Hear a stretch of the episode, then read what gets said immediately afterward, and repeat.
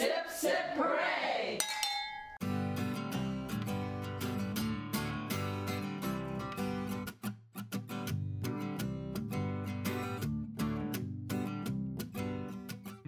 Hi, and welcome to Sip Sip Hooray, the podcast about wine and the cool people in the wine industry and why we love this beverage. I'm Mary Babbitt. And I'm Mary Orlin. We like to have fun with wine. And um, did you have fun listening to the music as we were starting the show? We have a new theme song and we love it. We are so grateful to James Blackaby, the amazing musician and composer who wrote that piece for us, our own Sip Sip Hooray theme song. Thank you, James. Yeah, James, um, he's a local musician. He composes, he plays, he's just super multi talented. And um, you know, we couldn't have been more honored when he approached us to collaborate on a song for the show. Yeah, it's so fun. And so he uh, he asked what we were looking for, and we wanted something upbeat and something that kind of set a relaxed tone. And then he came up with this great piece for us. So you will hear it when you listen to our show at the beginning, in the middle, a little bit at the end, and um, James, we're super grateful. You can also find this on uh, SoundCloud and iTunes. And he also has a new, really cool piece called Mavericks, which is sort of a, an electric guitar surf theme music and it's really good inspired by of course the surf spot mavericks and uh, that is going to be a ringtone soon so um, i listened to it just uh, just this morning and absolutely loved it. So hats off to you, James, for a cool uh, piece called Mavericks. And James Blackaby, uber talented. Thank you for lending your talent to Sip Sip Hooray. He oh, you know another cool and smart thing about James is the woman he chose to marry. We love her. Absolutely. Let's tell him about her, Elaine. Absolutely. Sure. So we first met Elaine Villeman Blackaby back in the uh, mid 2000s when we were shooting in wine country, a story there. We went down to Paso Robles and visited her and her father at their winery, Eden Canyon Vineyards, which was east of Paso Robles. Um, just an amazing story. Um, they are a Filipino American family, and at the time it was the first Filipino American owned winery in the country. Yeah, pretty yeah. cool. Yeah. And um, what I love from that story is that her father, Danny, had never tasted wine before he planted the vineyard. Right. And yet he worked magic in that vineyard. They created Absolutely. some great wines. Mm-hmm. They did. And they even had um, their vineyards burned down one year, um, not long after they planted. So they had to go back and replant the whole thing by hand. Um, you know, and from heartbreak and destruction and ashes. Yeah. Like a phoenix. like a phoenix. A beautiful winery, beautiful Cabernet Sauvignon. Mm-hmm. So um, it's been fun following their story and staying connected to Elaine and now being connected to her and her husband through music and wine. Yeah. yeah, what a nice marriage of things we both love music, wine, really great people. Elaine has a terrific sense of humor, just so much fun. And um, we are happy to be connected again, first with In Wine Country and now with Sip Sip Hooray. So thanks to James and Elaine Blackaby. Super grateful to both of you. Absolutely. But now we're going to, um, we've got a treat for you. Um, we are going to be talking to one of the real cool, pioneering, iconic people in the wine world. Yeah, there's probably not enough adjectives to really describe who he is and what he has meant to the world of wine, but uh, he's a big shot and yet super low key, down to earth, and a lot of fun to talk to. So we're excited to introduce you to Randall Grahm of Bonny Doon Vineyard.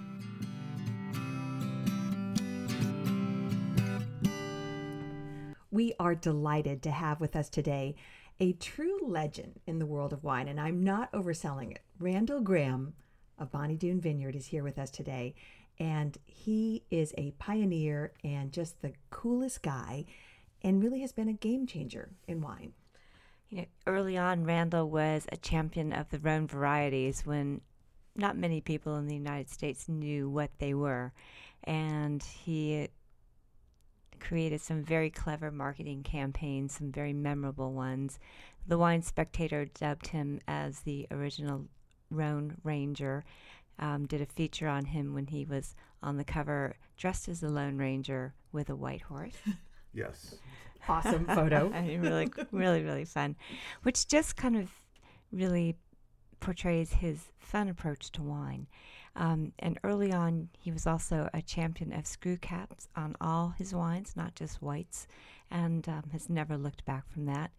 But um, and now he's on a quest to make the great American wine. Yeah. And you were also one of our first guests on our TV show in Wine Country. So it's fun to ha- see you again. And we have a lot of catching up to do, Randall. So Indeed. welcome. Thank you so much. We're glad you're here. So, yeah, this quest, the Great American Wine. Should we start there? That's big. You don't Well, do things small, though. I don't. Yeah, I mean, life is short, so you might as well kind of go for it. Um, I'm not sure if Great American Wine is the the best descriptor. Maybe the the Great San Juan Bautista wine would be more accurate. So, in other words, the whole my whole obsession of late, meaning of like the last ten or fifteen years, has been the notion that the most interesting wines in the world are wines of place. In other words, wines that somehow capture the quality, the unique qualities of a place and convey it in the wine, what the French call vin de terroir. And um, these are the wines that, that make the world more interesting and matter. Everything else is kind of just cleverness and slightly beside the point, in And- my opinion. And speaking of wines of place, let's talk about the place. You mentioned San Juan Bautista. So tell us what's going on there and you know where it is for some of our listeners who may not know where this is. right. Well- you didn't choose Napa. You didn't choose Sonoma. You didn't choose Santa Cruz or Bonny Doon. Frankly, not much is happening in San Juan Bautista, and that's it, its charm, I have to say, in large part. Uh, it's a small town. It's uh, located really at the base of the Santa Clara Valley. It's really kind of the gateway to the Santa Clara Valley, and it's kind of this funny, funny spot. It's in San Benito County, and it's really at the convergence of four counties of Santa Clara, Monterey, Santa Cruz, and San Benito, and uh, it's kind of really this odd place where things come together. Uh, there are some very active earthquake faults in the neighborhood, as I as one knows. San Um, Andreas Fault. San Andreas being, being, the biggest. the biggest one. Uh, but San San Juan Bautista is, a, is about uh, eight miles west of Hollister and about nine miles south of Gilroy, just off of 101, just east of 101. that whole earthquake thing, it doesn't frighten you, What's the use of being frightened by earthquakes? right? We never know. Exactly. you Right? never know it's going to happen or not. Why, why worry? So you've got a rather large piece of property there. Tell us about it. Yeah, I was fortunate to, um, in a brief moment of liquidity, I was able to buy, very brief, all too brief, uh, I was able to purchase a beautiful property, um, uh, which we call Popelouchum. It's about 400 acres, which sounds like a lot because it is Mhm. a lot, but most of it is up and down, and we Mm. can plant maybe about 85 of them, which we plan Okay. to. But we're planting the, the vines in a very unusual way. I mean, it's not unusual if it's the 19th century. Um, we're hoping to plant without irrigation, without a lot of trellising and wire and um, infrastructure. We want to, we want to basically make it very very simple, and further um, plant it as a form of polyculture where we're actually interplanting uh, fruit trees and flowering shrubs and other species of plants besides the grapes. Well, that is rather remarkable. For anyone who's seen vineyards in wine country, they're all trellis. There's a lot of, uh, they're very groomed, right? Yes. They're, it's uh, it's almost a science how you plant a vineyard, and it sounds like you're looking for a more natural approach. Well, again, we're trying to look for a strong impression of the site itself. And if you eliminate diversity in the vineyard, you're eliminating part of the original expression of the site. The, the so called garrigue or the im- indigenous Mm-hmm. vegetation is also quite important. And I know one of the things you're doing there, you've got some experimental vineyards. And what are you growing in these vineyards? What do you hope to accomplish? Well, it's it's a little bit of a long story. We're, we're doing a couple of wacky things I mean, in addition to growing grapes in a, in a slightly less conventional manner, um, and also in addition to growing slightly less conventional grapes to Yeah. begin with. Okay. things, oddball things that end in vowels, uh, like Ruché or Timorasso, that sort of thing. But the two big initiatives, two really ambitious initiatives, one is what I call varietal auto tuning. That's kind of a made up term of art. Um, but it's the idea that you begin with a grape that you that you know does well on the site, but then you tune it to the site by and you tune it it's a kind of a imprecise kind of tuning by creating genetic variations within the within the vine. So by letting it cross with itself. Now it's this is do not attempt this at home because it's it's a fairly complicated tedious and and very long process. And most of the offspring that you create are actually less significantly less interesting than the parents. They have genetic defects they're sterile they have metabolic problems, but a small percentage of them will be more interesting than the parents. And you're looking for those few individuals that have unique characteristics. Now, the, the catch, of course, is that when you when a vinifera vine crosses with itself, a Grenache, for example, crossed with itself, is no longer Grenache because all the genetic information recombines. So it's Grenache-ish, but it's no longer Grenache per se. Meaning So- you get to name it something new. if the authorities will, you know, don't put me in jail before before then. Yeah, so you are trying to create um, maybe an original American grape. Or well, or variety. a- actually, an original grape for the site. So For the the whole site, idea sure. is Mhm. that it's it's not a one size fits all grape. That it, that it's tuned to the site. Got that it. for whatever reason, Okay. It has qualities that's particular that emerge and shine Mm-hmm. in that particular location. Which is not to say that it would be dreadful grown somewhere else, but it, it's specifically adapted for th- for that particular site. Any luck so far? No, not yet. not yet, but it, it's early going. How long do you think it might be before you have some results? Uh, five or six more years. So you got to be patient. I like it. He's playing the long game. Yeah. Well, that's that's for the re, that's the the short project. The Okay. longer project that we're doing, it's a more ambitious project, is actually breeding grapes from from different parents, and that's that's a long game. Um, Yeah. and so, so that I'm sorry. Go ahead. So, um, you know, these are such long-term projects. Really, you know, you've got a vision here. Um, what inspired you to do all this? I don't know. I mean, nobody, you know, as Dr. Freud points out, none of our motives are transparent to ourselves, and we never do things for just one reason. Um, I suspect. Um, I mean, what I, this is what I tell myself, and what I what I'm really why I really do things. Probably, we never do things for the mo- noblest of motives. So it's probably wanting to do it to to leave something for for posterity, of course um, and to really kind of show the world that you know I'm not just a clever marketer. You know, I'm not just a defender of screw caps and uh, clever marketing Well, I- campaigns. I can appreciate that. I think that's fantastic. I think I love people who are constantly challenging themselves to to do more and and okay, I was good at this. What else can I be good? What, what can I? How can I do it better? And I love that. I also like the fact that with this new venture, you got people behind you. You kind of put it out there in the world and said, "Hey, who's interested in this?" And people really responded. Can you tell me about that? Well, yeah, we launched a crowdfunding initiative. Um, it's I think, think almost two years now, and uh, we're going to have to launch it again because we're we're out of money again, um, and, we, and it's a big project.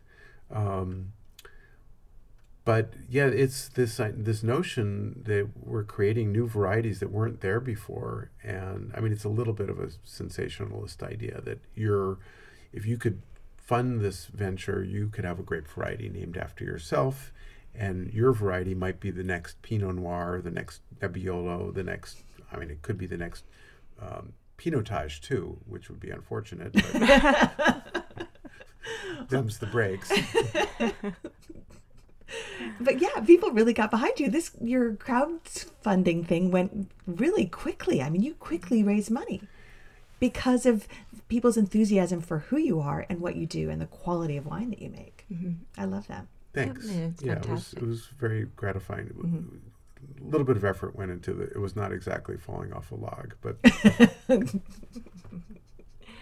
Well, you've always been a terrific marketer, and we were talking earlier and saying that you know, if um, Instagram had been around when you were doing some of um, the promotions you were doing, they would have gone viral on Instagram and all over the world instantly. Um, and you know that brings up an interesting point. You know, today, Instagram social media plays such a big role in the wine world um, in terms of getting the message out there. And how have you seen things change since you started doing the Bonny Doon label? Well, my problem is I'm old fangled and I'm actually a lot more analog than digital, truth be told. Uh, like orders of magnitude more analog. And, um, you know, my, I have some aptitude for you know the the aphorism and the bon mot. Uh, so Twitter is a is a pretty good. Um, I haven't figured out how to monetize anything though. That's my problem. I don't think anyone has. Well, nobody has. Yeah, I mean, the the problem with what I'm trying to do is the things that I do don't lend themselves to sound bites, and they don't lend themselves to Instagram. There, it's a longer story. It's a convoluted, mm. complex story and ultimately, the thing about wine, it's experiential. You can't. It's hard to capture the the quality of drinking of, of tasting a wine in, in words absolutely and it's actually the, it's the experience itself and it somehow a picture of a bottle of wine doesn't quite do it justice i mean it sort of at all sure um, i would prefer i mean the wine business itself has changed to answer your question it is an insanely competitive business these days. It is not nearly as much fun as it was 30 years ago mm-hmm. by quite a bit. And um, the things that you used to do, like make really good wine and sell it at a fair price and have an interesting label and a good story, all those things might work now, but they're they're necessary but not sufficient mm-hmm. criteria, if mm-hmm. you will. Um, you have to do more, and you have to be lucky, and you have to be in the right place at the right time. And honestly, in the the wholesale wine business, which is to say, like the main part of the wine business, I don't think I understand it anymore at all, mm, wow. which is kind of unfortunate because that's my that's, business.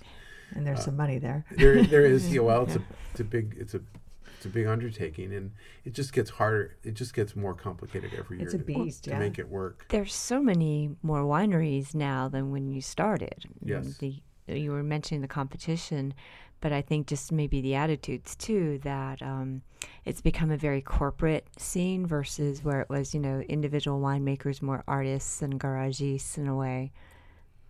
Right. I mean, I think the only way to work in the land of wholesale is to be either exceptionally small and rare. But the problem with wholesale is the margin the margins are so mm-hmm. are not very good. Mm-hmm. So I think small small is tricky for for wholesale. I think so. You have to be of a certain scale, and then you have to make the wine simple. If it's too complicated, if it's too convoluted, the wholesalers can't follow mm, at all. If there are any wholesalers out there listening, close your, close your ears. I'm not talking about you. I'm talking about the other wholesalers. But it's tricky. You're right. Yeah. There's, mm-hmm. I, I, I do appreciate though that you've always tried to keep it fun and tried to kind of lighten the whole notion of wine is this, you know, you, the fact that you kind of keep your tongue in your cheek with uh, so many of your labels over the years and, and just your, your silly approach to things. Why was that always, why was that important to you? Well, you know, honestly, he, he who lives by the joke dies by the joke. I mean, there, it cuts both ways. and uh, You're just too smart for your own good, Randall. I, I set you up for just a really sweet little. Aw, shucks, Mary. And it... but I love it. I mean, he who lives by the joke dies by the joke. Oh. Yeah, I mean, um, I, I used humor. I mean, because that was a it was a weapon I had in the arsenal. So you use the tools that you have in your tool belt because that was that's what you get. That's what you have. Um, and because I was introducing a new category of wine, Rhone varieties, and then then Italian varieties, which less successfully, but um, I was using humor as a way of disarming people and kind of penetrating their defenses and sort of getting them to give it a try and provoke a conversation. You know, why is there a spaceship on the label? So that starts a conversa- conversation, which is what has to happen. Otherwise, people are just so intimidated. I've never heard of this. I can't. I don't want to appear stupid, so I'm not going to ask. I'll Yeah. go for something that I know. Hmm That's so true. I mean, you have to have something to kind of break through that barrier, break break the ice, so to speak. Um, speaking of some fun things, though, we have something new from you here. Um, canned wine. Let's talk about that. Yes, we've launched a new initiative uh, to put some wine in cans, a, a red, white, and a pink, which we call La Bulle-Moose. And we have La Bulle-Moose de Cigare, which is the pink, and La Bulle-Moose Rousse, which is the red, and La Bulle-Moose Blanche, which is the white. And when I conceived of this, which was not that long ago, And I'm going to open this so we can try it. So Give here that goes the- satisfying little. do it on mm-hmm. radio. So there you go. or podcast. Sounds like a cold one. yeah. It does, and it's got a pink mousse on the label. Oh, yep. Oops, other other way. Oh shoot! Thank you. No problem. Let's had a party foul in here. Okay, go ahead.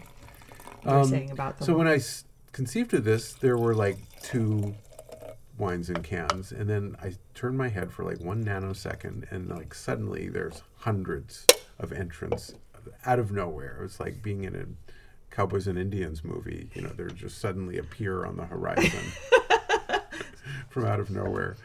Anyways, so um, people taste this wine, and the first thing they say to me is, "It's good." With this kind of slightly shocked expression on their face. And it's sophisticated. And I think, again, like many other things in the land of Bonny Doon, we're probably either 10 years behind or 10 years ahead of the curve.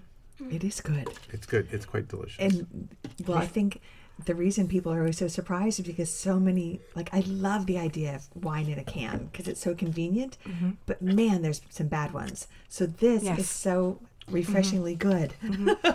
And it's a little, you know, a nice surprise that it's a little bit fizzy. yes, indeed. Yeah. I mean, uh, f- frankly, between you and me, I can't imagine wine in a can that isn't fizzy. I mean, in other words, the idea of like okay. regular wine in a can, eh, kind of, but fizzy wine Yeah. to, to me makes sense, and that's just totally a matter of cultural preconditioning and prejudice and whatever. Yeah, but you know, you can take that on a picnic. You can have it by the pool. You can, yes, you know, take it hiking with you. And this is pretty readily available in the markets and such. medium available, Medium available. not Well, as it's not as readily available as it, as it should be. Well, it's certainly worth seeking out because mm. it's good. Absolutely. And you can find this on your website too, Absolutely, yes. bonnydoonvineyard.com. So, are you splitting your time now between Davenport, where Bonny Doon is located, the the winery, and now San Juan Bautista? Actually, the winery is in Santa Cruz, on the west side of Santa Oh, Cruz. The I'm tasting, sorry. the The tasting, room, tasting is room is in is- in- Davenport, and I go there every so often, not all that often, but from time to time. So yeah, I am splitting my time between Santa Cruz and San Juan Bautista. And how is that? Are you finding like what are some of the adventures you're running into on the ranch or Um, the, the biggest adventure on the ranch is dealing with the indigenous animal vertebrate population that exists. That's the biggest adventure. And, you know, trying to be sensitive, but on the other hand, understand we're understanding that we're at war. Um, are, what, we- what kind of critters are we talking about? all kinds of critters uh, raccoons, uh, coyotes, ground squirrels, gophers, Oh, yeah, I'm sure. gophers like crazy. Mountain lions less of a problem. Actually, they're probably um, sort of the more benign uh, bipeds or quadrupeds on the on the property. Um, but it's, it's really rodents, big rodent situation. and you're not just putting poison out pell mell. we don't put poison out. We don't poison them. We trap them. And uh, a friend of mine just su- recently suggested using uh, dry ice in the holes, which Oh, interesting. I like that kind Yeah. of elegant Solution. solution. it's kind of like Great. fire. It's kind of like Women in Love, like the last scene of Women in Love. You know. With, anyways, Oliver Stone. Oliver, is that? Yeah. Anyways, yeah. Do you see yourself moving everything eventually your op- vineyard, uh, uh, your winemaking operations to Popelouchum? Yes. indeed. That will happen somehow one day Yeah. soon, I hope. And that name, Popelouchum? Popelouchum is right? the Mutsun Indian name for th- their settlement around San Juan Bautista, Hmm. but it also translates as paradise, or Ah. the village or paradise. Mm-hmm. Nice. That's a nice name. And I've I've been out there to visit you, um, and it especially when you get up on some of the hills, you have some amazing views, 360 degree views Yeah. of the region. It's quite an extraordinary place, and without being too new agey about it, there is a spiritual quality to the place and a and a certain aura or vibe, if you will. Mhm. It's it's quite a special, powerful, powerful place. Nice. Well, we'll be anticipating the wines that come out of there eventually. And you you brought another wine for us to taste Yes. today. I did. Let's give that one a whirl. It also has a beautiful label. You do labels right, Randall. Thank you. Yeah, I have one small talent in life. There you go again. What did you what did you rinse? Great. And what is this one? Oh. This is a Syrah from uh, Bien Nacido Vineyard. It's a beautiful deep ruby color. Um, and this is a blend of actually Syrah and Viognier, about 12% Viognier, which is normally kind of a thing that winemakers do because they do it in Côte Rôtie. And I'm really trying in life not to be a copycat because one never copies as well as the original. I don't want to be a copycat, but I just did this anyways for the heck of it, just to see what would happen. And I'm So It's it's gorgeous. so thrilled with the result. yeah, is um what's the vintage on this? 2014. And will this be a one off or are you gonna continue to do this? This is the last of the The Mohicans. last of Oh my gosh, Oh, thank you so much. Oh, it's beautiful. Isn't it that is cool? beautiful. Oh. Wow. Yeah. Hmm Really earthy. It's got the smokiness, the smoked meat, Mm-hmm. and the bacon fat. I mean, it really captures the essence of uh, Syrah for me. Oh, wow. That's lovely. It is lovely. And you were telling us um, this might be one of the best wines you've ever made. Correct. Can you talk? Can you talk about that? Well, I y- no. Because that would require being boastful or something. He's too humble. That's right. Which is the loveliest quality. So thank mm-hmm. you for that. Mm-hmm. There's so mm-hmm. few people who are um, not so eager to toot their own horn. So Right. gosh, I like that quality about you, but we want Yeah. you to anyway. But so, what does this wine mean for you? You know, personally. Well, I mean, this is very good wine. I mean, I, it's I'm just brought it to show off, of course. Um, Thank you. I mean, you know, but here's the deal. Um, we winemakers pretend, or some of us pretend, that winemaking is, you know, requires great cleverness, and but it do, it doesn't. Winemaking is actually pretty straightforward and simple. You can pretty much screw things up, um, but there's only so much you can do constructively to make a great wine. Great wine, and it, it, it's a truism, and it's a it's a it's an adage. But they say great wine is made in the vineyard. It is 100% the case. If the, the the basis of the wine begins with the grapes, and so if you are lucky enough to have purchased or inherited or found some way to work with a vineyard that has that is a great vineyard, you appear as a winemaker to be much clever, more clever than you actually are. It's really the vineyard that determines the quality of the grapes. The, vin- the vineyard, the vintage, but it's it's mostly the vineyard. Luckily for me, Popelouchum, as far as I can tell, appears to be one of those places that will make me look very clever. You like the soil there, The soil is amazing. Why? What is it about it?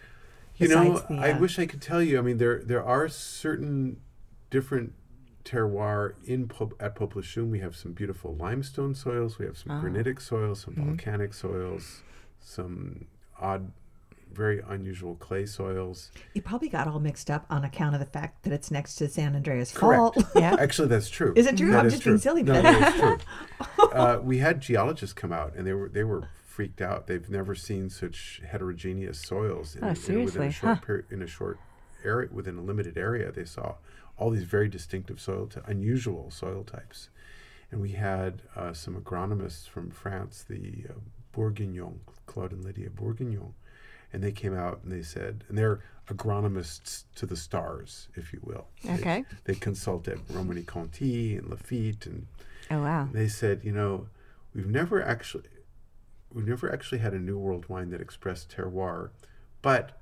hypothetically, if such a thing were to exist, you you could find it here.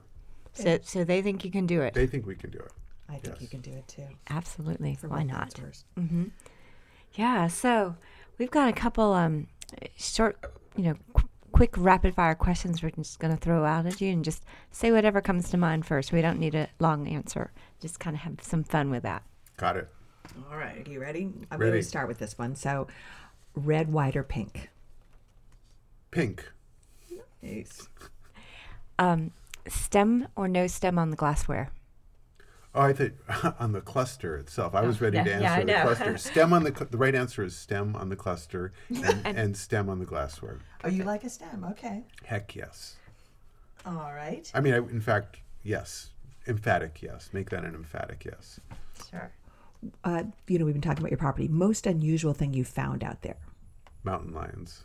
Really? Have you seen one? Really? Yes. I well, actually dreamt about the mountain lion and then I saw the mountain lion. That was Oh un- that was wow. unusual. You had a premonition. yeah, that was pretty. How magical! Those are. yeah, that was extraordinary. yeah. Right. Cocktail or beer when you're not drinking wine? Um, neither. Just. Neither. So what do you drink when you're not drinking wine?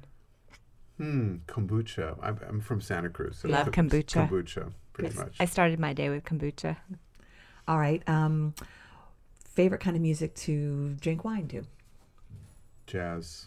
Nice. Favorite varietal? Ah, oh my gosh. You know, my heart of hearts says Pinot Noir, but I'm going to go with Grenache. Nice. Since my dog just walked into the room, are you a dog person or a cat person? Both. Do you have pets? Just a cat at the moment. And um, Not just a cat, a great A cat. A classic cat. An amazing cat, actually.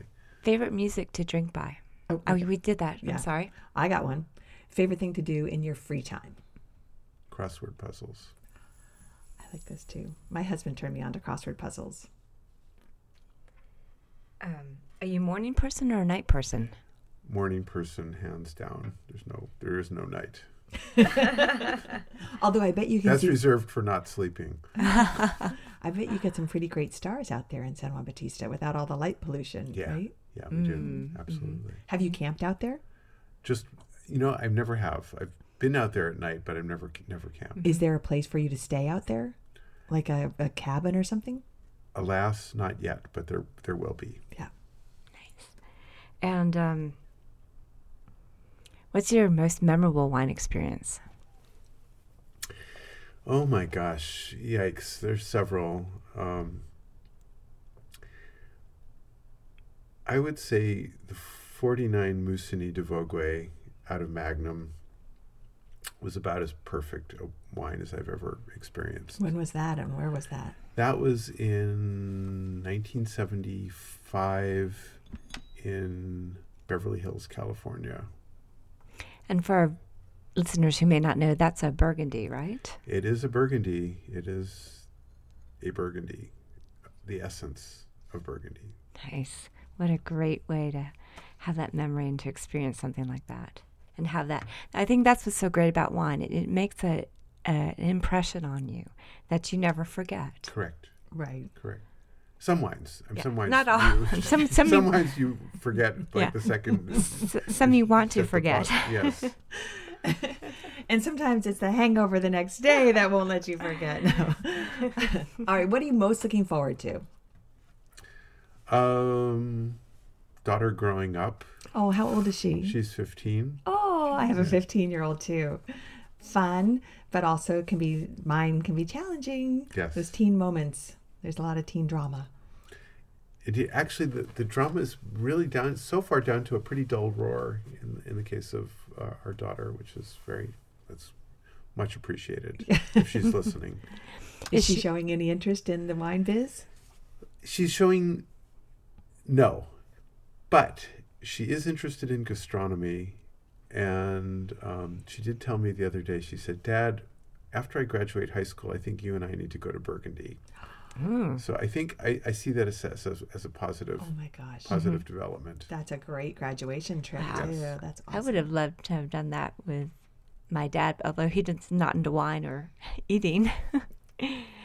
we came to California. I was in Atlanta, and we came to California after graduation. So, and See? here I am now. Right? It was an impressionable You never trip. know. It, it was. It was. Well, Randall Grahm, we are so delighted to have shared this time with you. Thank you for bringing the great wine and thank you for being the uh, original person that you are, that not settling for ordinary, that you just look for ways to do something unique all the time. And I love that. Oh, thanks. My pleasure. The world needs more of you. Absolutely. We really appreciate what you do and what you're going to be doing, and we're super excited for Popelouchum and all that is going to come from that. So you can find Bonny Doon Vineyard, the tasting room in Davenport, which is north of Santa Cruz, and it's got great ocean views right on Highway One. Yes, Correct. and uh, the vin- the winery itself is in Santa Cruz, as you mentioned. Right. But if you time it right and you're in Davenport at sunset, it's really beautiful. So uh, Randall Grahm, thank you again. Yes, cheers and cheers. sip sip hooray!